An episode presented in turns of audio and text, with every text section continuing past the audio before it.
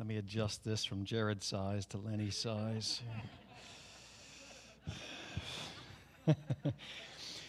you could have got stuck with any pastor.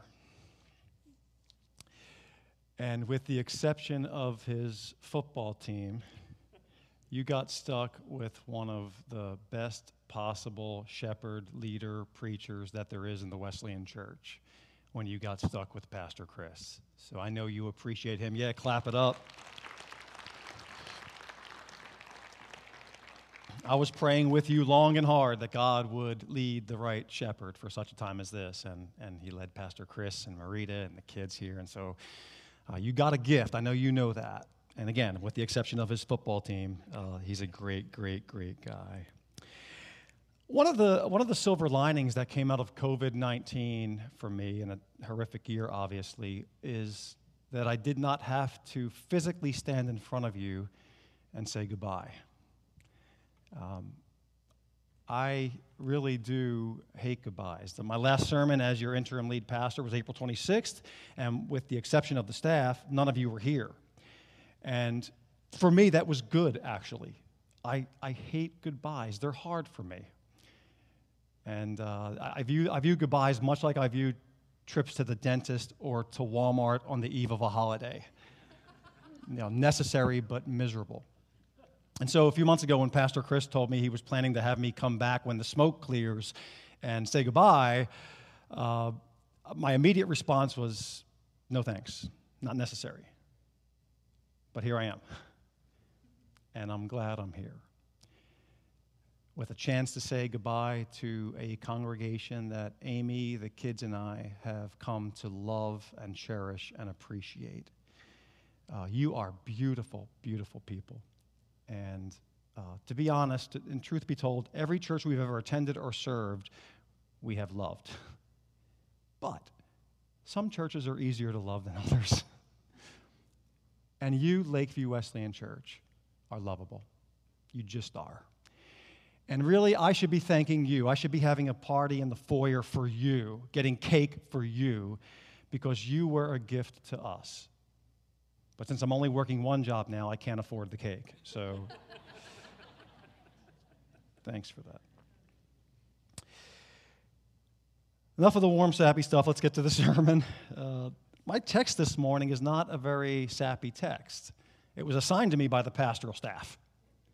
I can see Pastor Chris and Pastor Jared and Pastor Jessica sitting around trying to divvy up Ephesians and they come to chapter 5 and it's and it's got, it has to do with sexual immorality and obscenity and coarse joking and foolishness and being drunk with wine and being exposed. And they're like who can preach on chapter 5 i know. Let's have lenny come back and preach that chapter. Thanks a lot. I mean of all the beautiful passages in ephesians a beautiful letter. The one I get stuck with is the one dealing with foolishness and immorality and being exposed. Thanks. Since we're talking about exposure, let's discuss photography. How many of you have someone in your network of friends or family members who thinks that every moment is a photo op? Anybody? A photo op is when unique people and circumstances come together in a way that warrants a picture, a, a photo. Now, for me, this happens once every few months, a photo op. For my wife, Amy, it happens every day. the kids fall asleep in the back of the car, photo op. Mabel, our cat, is cuddling with her cute mouse toy, photo op. There's a new wall hanging, photo op. A new coffee mug, photo op. There's a piece of food hanging from our dog Henry's lower lip, photo op. Fact, uh, let's show this picture. This is, this is us taking advantage of a photo op of Amy taking advantage of a photo op. Is that up there on the. It's not there? Oh, okay. Well, never mind. But we have a picture of Amy taking a picture of a flower as a photo op. There it is. That's Amy taking a picture of a flower, a flower as a photo op. And so we took advantage of the photo op. After today's sermon, Amy, my wife, will have license from the Apostle Paul, actually, to continue her reckless behavior. Because in Ephesians 5, Paul basically implores the church to make the most of every photo op. He implores the church then and now, showing us that we have this remarkable divine moment to make something beautiful in the dark room of this day. It's a photo op. Really, the heart of this passage, Ephesians 5 1 to 20, is verse 8 it's, it's where Paul presents a before and after picture for the Ephesians. He says, here's the before picture. You were once darkness before Christ. Here's the after picture. But now you are light in the Lord. Live like it. And then he describes the before Christ picture and the after Christ picture. The before picture is uh, described in verses 3 and 4. So in, in verse 3, uh, Paul tells the Ephesians that uh, to avoid sexual darkness, the before picture. He talks about sexual immorality. The Greek word is pornos, from which we get pornography. Now, they didn't have smartphones back, day, back in the first century Greco Roman world, so the way that they experienced pornography was actually going to the pagan temple and seeing prostitutes there engaging in immorality or participating with them in the sexual immorality. Paul says, don't do that anymore. That was your past. That's the before picture. And then he talks about impurity. Don't do that. That's, that's love tainted by lust, it's impure.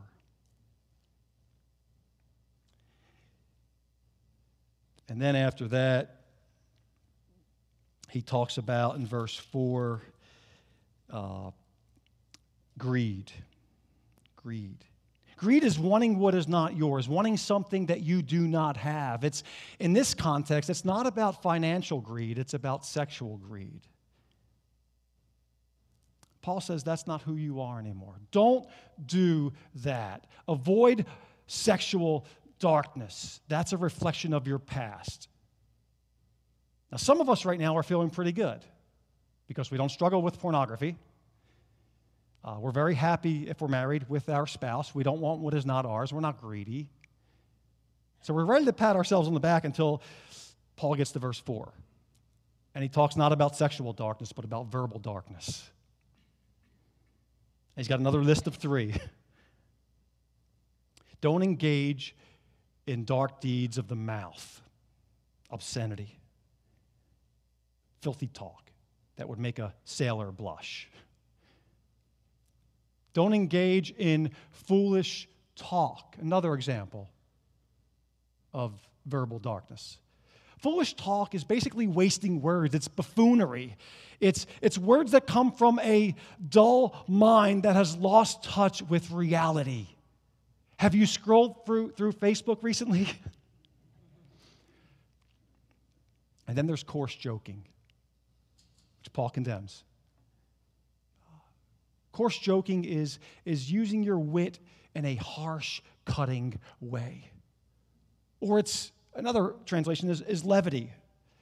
It's actually uh, making light of the sexual dark deeds with verbal darkness. It's making light of it all. And Paul says this all represents your, your dark past. Avoid sexual darkness, avoid verbal darkness. That's not who you are anymore. You were darkness, but now you are light in the Lord. And again, he gives a list of three. Here are three do's to go with the three sexual don'ts and the three verbal don'ts. Here are three do's. Uh, he says, You're light in the Lord, live as children of light, um, and here is the fruit of light. Three times he uses the word light, by the way, in this verse. That's significant. Whenever a biblical author uses the same word three times in one sentence, it's his, it's his way of shouting, significant! And the Greek word for light used three times is photos, from which we get the word photography. The fruit of light, again, three do's goodness, righteousness, truth goodness is, uh, has this uh, uh, idea of benevolence, kindness, generosity. That's how you live as light. Be good. I think of E.T. in the 80s. Be good. It's Paul saying, be good. Righteousness has this idea of justice, equity, giving to God and others what is due to them. And then there's truth. This is not so much about words of truth, speaking the truth. It's actually about being the truth. It's about having integrity. It's about avoiding duplicity. It's about being the same person no matter who you're with and what's going on around you. It's the same person at church as you are at Walmart or on the golf course. That's what it means. It's being true. It's being a thermostat and not a thermometer. A thermostat determines the climate in the room, a thermometer adjusts to the climate. Paul saying, be a thermostat. That is what you were. This is what you are. Be light. I don't know much about photography, and those of you who do, keep it to yourselves, okay? Here's what I do know. Here are some photography basics. Light comes in through a camera's aperture and hits the dark negative film to create a bright positive image. And the more light that comes into the aperture of the camera, the brighter the image will be.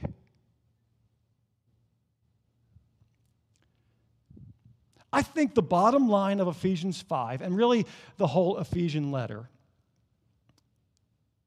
what Paul is saying is this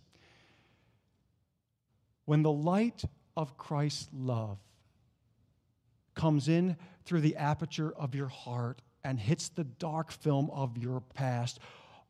The old is gone. Behold, all things become new. I think what Paul is saying here is when the light of Christ's love comes in, you should have a drastic before and after picture.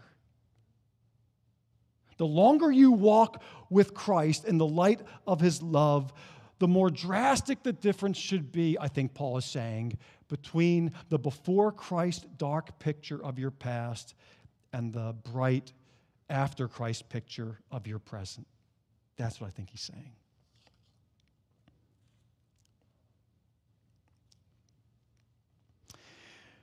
Well, Paul is a list person. Uh, how, how many of you are list people? like lists, okay? Uh, he likes threes too. So he's got photos used three, the word for light used three times, and then he has three sexual don'ts, and he has a list of three verbal don'ts, and then he has a list of three virtuous do's. He loves three. Good enough for God, good enough for him, I guess he thinks, right? But we're Americans, and we like liberty, and we like freedom, and we don't like anybody giving us the list of do's and don'ts that we ourselves did not devise. So when we come across a list from somebody else, even Paul, we tend to get our feathers ruffled a bit until we realize that every relationship is governed by do's and don'ts. Yes? I mean, t- take friendship, for example. There are do's and don'ts in friendship, whether explicitly stated or not. You don't steal your friend's cell phone. You don't reveal your friend's secrets. You don't gossip about your friends. You don't lie to your friends. If your friend asks you if the pants make her look frumpy, you tell her the truth. If your friends have a bat in the cave, a cliffer in the nostril, you tell them. If there's a big ball of earwax sticking out of their ear because you're their friend, you tell them, yes? Friends don't let friends walk around with earwax hanging out of their ear. But we don't like the list. There's do's and don'ts in every relationship, especially relationship with God. Now, I realize that sometimes a list of do's and don'ts can lead us to legalism. That was the problem for Jewish Christians. Jewish Christians were uh, legalists a lot of times. Talk about a list. I mean, they didn't have three, they had a long list of do's and don'ts 613 laws that they tried to keep perfectly. That's quite a list. And depending on the day, that led them to either self righteousness or shame.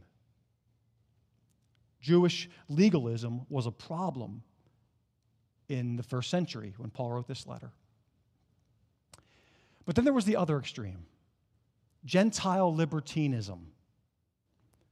The libertines, the Gentiles, they didn't want any do's and don'ts, they had none.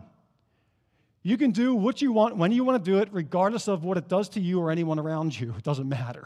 You just do what makes you feel good. And that was the other extreme. Jewish legalism was all about uh, being driven by pride. Do what makes you look good. Gentile libertinism was all about being driven by pleasure. Do what makes you feel good. Neither will get you to where you want to be in Christ. Beyond Jewish legalism, beyond Gentile libertinism, which is the backdrop of the New Testament world, there is Christian love. This is why Paul begins chapter 5 focused on love. He wants us to view the do's and don'ts through the camera lens of love. Look at what he writes in verses 1 and 2.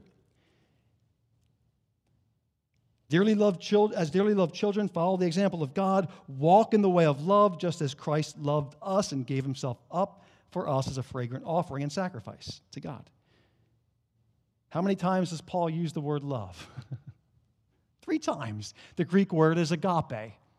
It's the purest, most beautiful, most intense kind of love.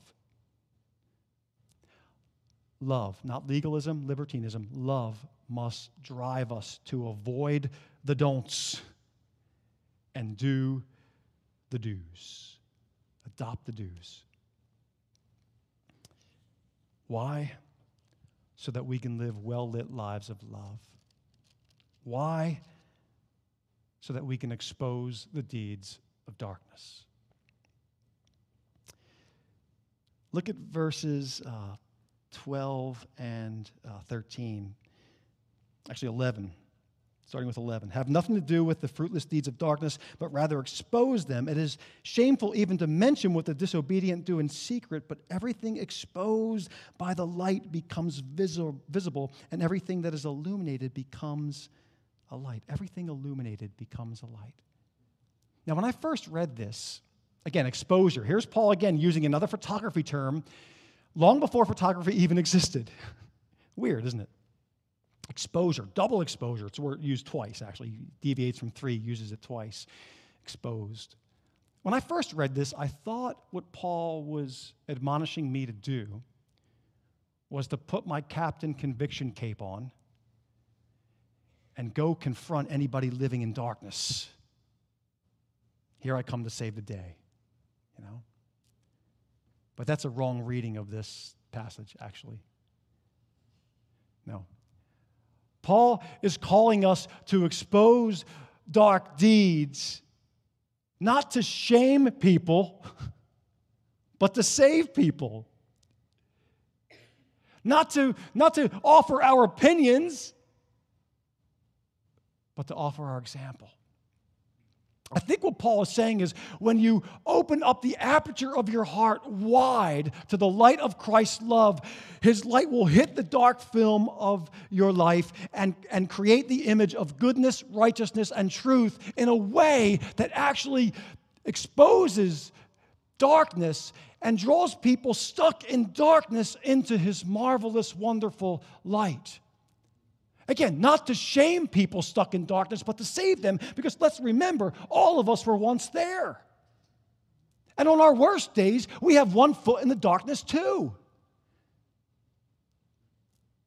I remember uh, with living with two feet in the darkness, and I met a guy named Rich Rockhind, a Christian, who was so full of love, so full of joy and gratitude, and he loved me unconditionally. He didn't thump me over the head with Bible verses trying to show me how bad I was doing in life. I knew it. He knew I knew it. But it was His goodness and His righteousness and His truth that drew me out of darkness into the light of Christ's love. And here I am. And then I remember as an, a new Christian, baby Christian, in the first Wesleyan church I attended. Uh, I was living with one foot, trying to live with one foot in the darkness, one foot in the light. And that never works because it splits you in two, it hurts. and I met Grace Wilcox, woman in her 70s. I don't think she ever said more than five words to me, but she did say, I'm praying for you. And she prayed for me every day. And her quiet, loving, gentle example of goodness, righteousness, and truth drew me out of my darkness and into Christ's marvelous light. And that's always been the mission of God. Exposing the darkness of our lives in ways that draw us into the light so that we can live as children of light in the dark room of this day and draw more people out of darkness into his light. It's, it's the circle. But every time we Christians go back to the dark deeds of our past sexual darkness, verbal darkness, whatever kind of darkness we lose our luminosity. And someone somewhere is left in the dark. Every time we engage in sexual darkness, we lose our luminosity, and someone somewhere is left in the dark. Every time we engage in the dark deeds, verbal dark deeds of the mouth, with coarse joking or sexist or racist jokes or harsh political put downs and fighting on Facebook, every time we do that, we lose our luminosity, and someone somewhere is left in the dark. Again, the world does not need our opinions, it needs our example.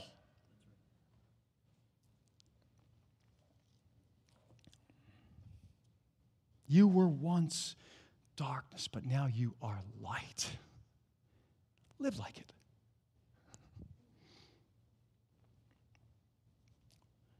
Why? Because right now you have a photo op like the church has never seen, at least for a long time.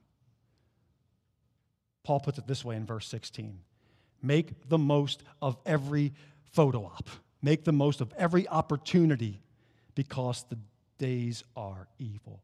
Another translation says, uh, redeeming the time because the days are evil redeeming the time. The, the, word for time is kairos.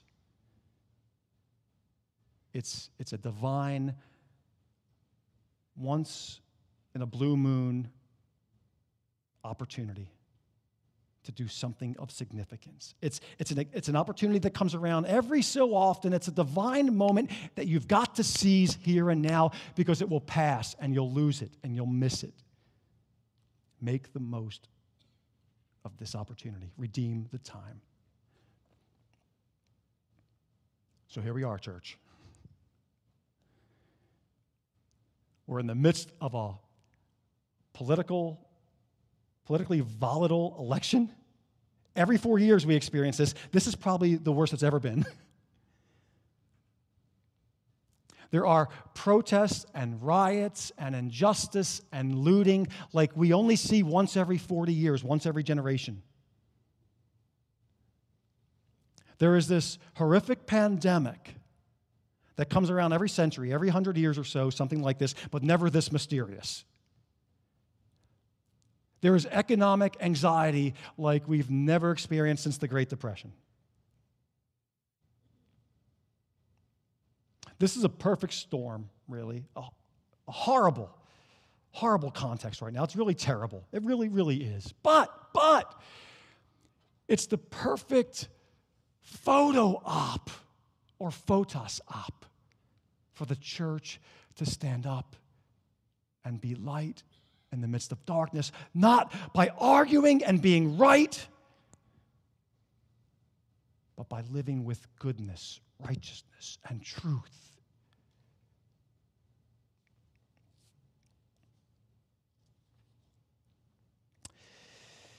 Don't miss the moment, church, is what I'm saying. If I, if I could, if I could like stand on my head or do cartwheels and spit nickels, I would just to sort of get this ingrained in us. In the first century of the church, uh, they experienced horrific persecution. And it was dark. It was a dark room, for sure. But the church, instead of just caving to the darkness or embodying the darkness, decided to live as light. And God used that first century persecution as a photos op that drew people into the kingdom.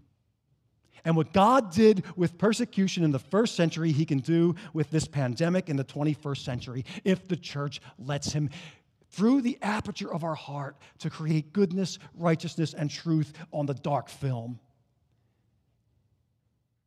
So here's, here's the application. Here's the, here's the kairos application for us right now, because this opportunity won't come again. Uh, goodness. Be generous with your time, talent, and treasure. In a world of stingy greediness, lines in the sand everywhere, be generous. Give your time, talents, and treasure, and you will light up this dark world. Righteousness. Be a voice for equity and justice for all. Find someone who's marginalized or a group that is marginalized. For me, it's pastors, actually. And, and, and just come alongside, be an advocate, defend the defenseless, be a voice for the voiceless. And then, third, be true. This is a hard one. Find a confessor, an accountability partner, a brother or sister in the Lord, a pastor, a counselor, and confess to that person the darkness that sometimes wells up in you from your past. Because if you don't choose self exposure, you'll experience public exposure. Many Christian leaders have. So meet with someone on a regular basis to confess the darkness that's starting to well up in you so that God, through another person, can, um, can um, uh, remediate it, remove it, and make you light up the world. Three things. I don't know about you, but I am so sick and tired of seeing dark, negative images. Are you? People fighting with each other, kicking each other while they're down, looting and injustice, uh, graphics of coronavirus statistics, political put downs on Facebook. I mean, let's, listen, it's okay to have a political opinion. All of us do. I know I do. But if we are known more for our allegiance to our political party than for our allegiance to Christ, something is seriously wrong. So let's, let's be known more for our allegiance to Christ. Let's have our opinion, that's okay. But what the world needs, again, I said it three times now, intentionally, like Paul, three times. The world does not need our opinion, it needs our example. No more dark images. Let's see more positive images. The world needs goodness, righteousness, and truth. Lakeview Wesleyan Church, you are a beautiful church. You have lit the way for me uh, more than once, many of you. When I came to pastor this church, I was, truth be told, I wasn't in darkness, but I was stale. Being with you together, serving the purposes of Christ, worshiping Christ with you, raised me from death to life, honestly. I owe you a cake, like I said. I won't bake it, Amy will. you have a great opportunity, Lakeview, in this season, the next year. Let Christ in through the aperture of your heart and produce an image that is good and right and true. And you will light up Grant County. Paul, let Paul say it. He says it better. Once you were darkness, but now you are light in the Lord. Live like it. The Apostle Peter, you are a holy nation, a royal priesthood, a people chosen by God to declare the praises of Him who called you out of darkness into His marvelous light. Photos. The Apostle John, as if he needed more. If we walk in the photos, if we walk in the light as He is in the light, we have fellowship with one another, and the blood of His Son purifies us from all unrighteousness. Let's let Jesus get the last word. Jesus says it this way You are the light of the world. A city on a hill cannot be hidden, neither do people light a lamp and put it under a bowl. Instead, they put it on its stand so it gives light to everyone in the house. In the same way, let your light shine before people that they may see your good deeds and praise your Father in heaven. Lakeview Wesleyan Church, live well lit lives of love. That's the message. I want to pray for you as I close. I'm not big on sort of guilty, manipulative sort of calls of response because I know that God's working in hearts even if I can't see it. But if you just want to just stand up, make yourself accountable to Father, Son, and Spirit, that community, but also to this community, and say, I am going to open up in this season, this once in a lifetime kairos moment, I'm going to open up the aperture of my heart wide so that the light of Christ's love can come in and produce goodness, righteousness, and truth and make me a light to those in darkness. Would you just stand up so I can pray for you if that's your commitment? That will mean spiritual disciplines like prayer and Bible study and service, whatever, whatever context will put you in a place to open up the aperture of your heart to the light of Christ. The world doesn't need the Republican Party or the Democratic Party. The world right now needs the church. Let's pray. Oh, Jesus. Lord Jesus Christ, thank you for lighting our way. Thank you for calling us out of the darkness of addiction or despair or depression, lifeless living, into your marvelous, wonderful light. Giving us hope when we had none, giving us a sense of peace and purpose. Oh, Lord, would you enable us to not get so cloistered, but to live well lit lives of love among those outside of the walls of this church, even in our homes, in our workplaces, in our schools, neighborhoods, so that every single person in Grant County comes into a saving, life giving, eternal friendship with you through Jesus Christ, your Son. In his name we pray. And the people of God said, Amen. Amen. You may be seated.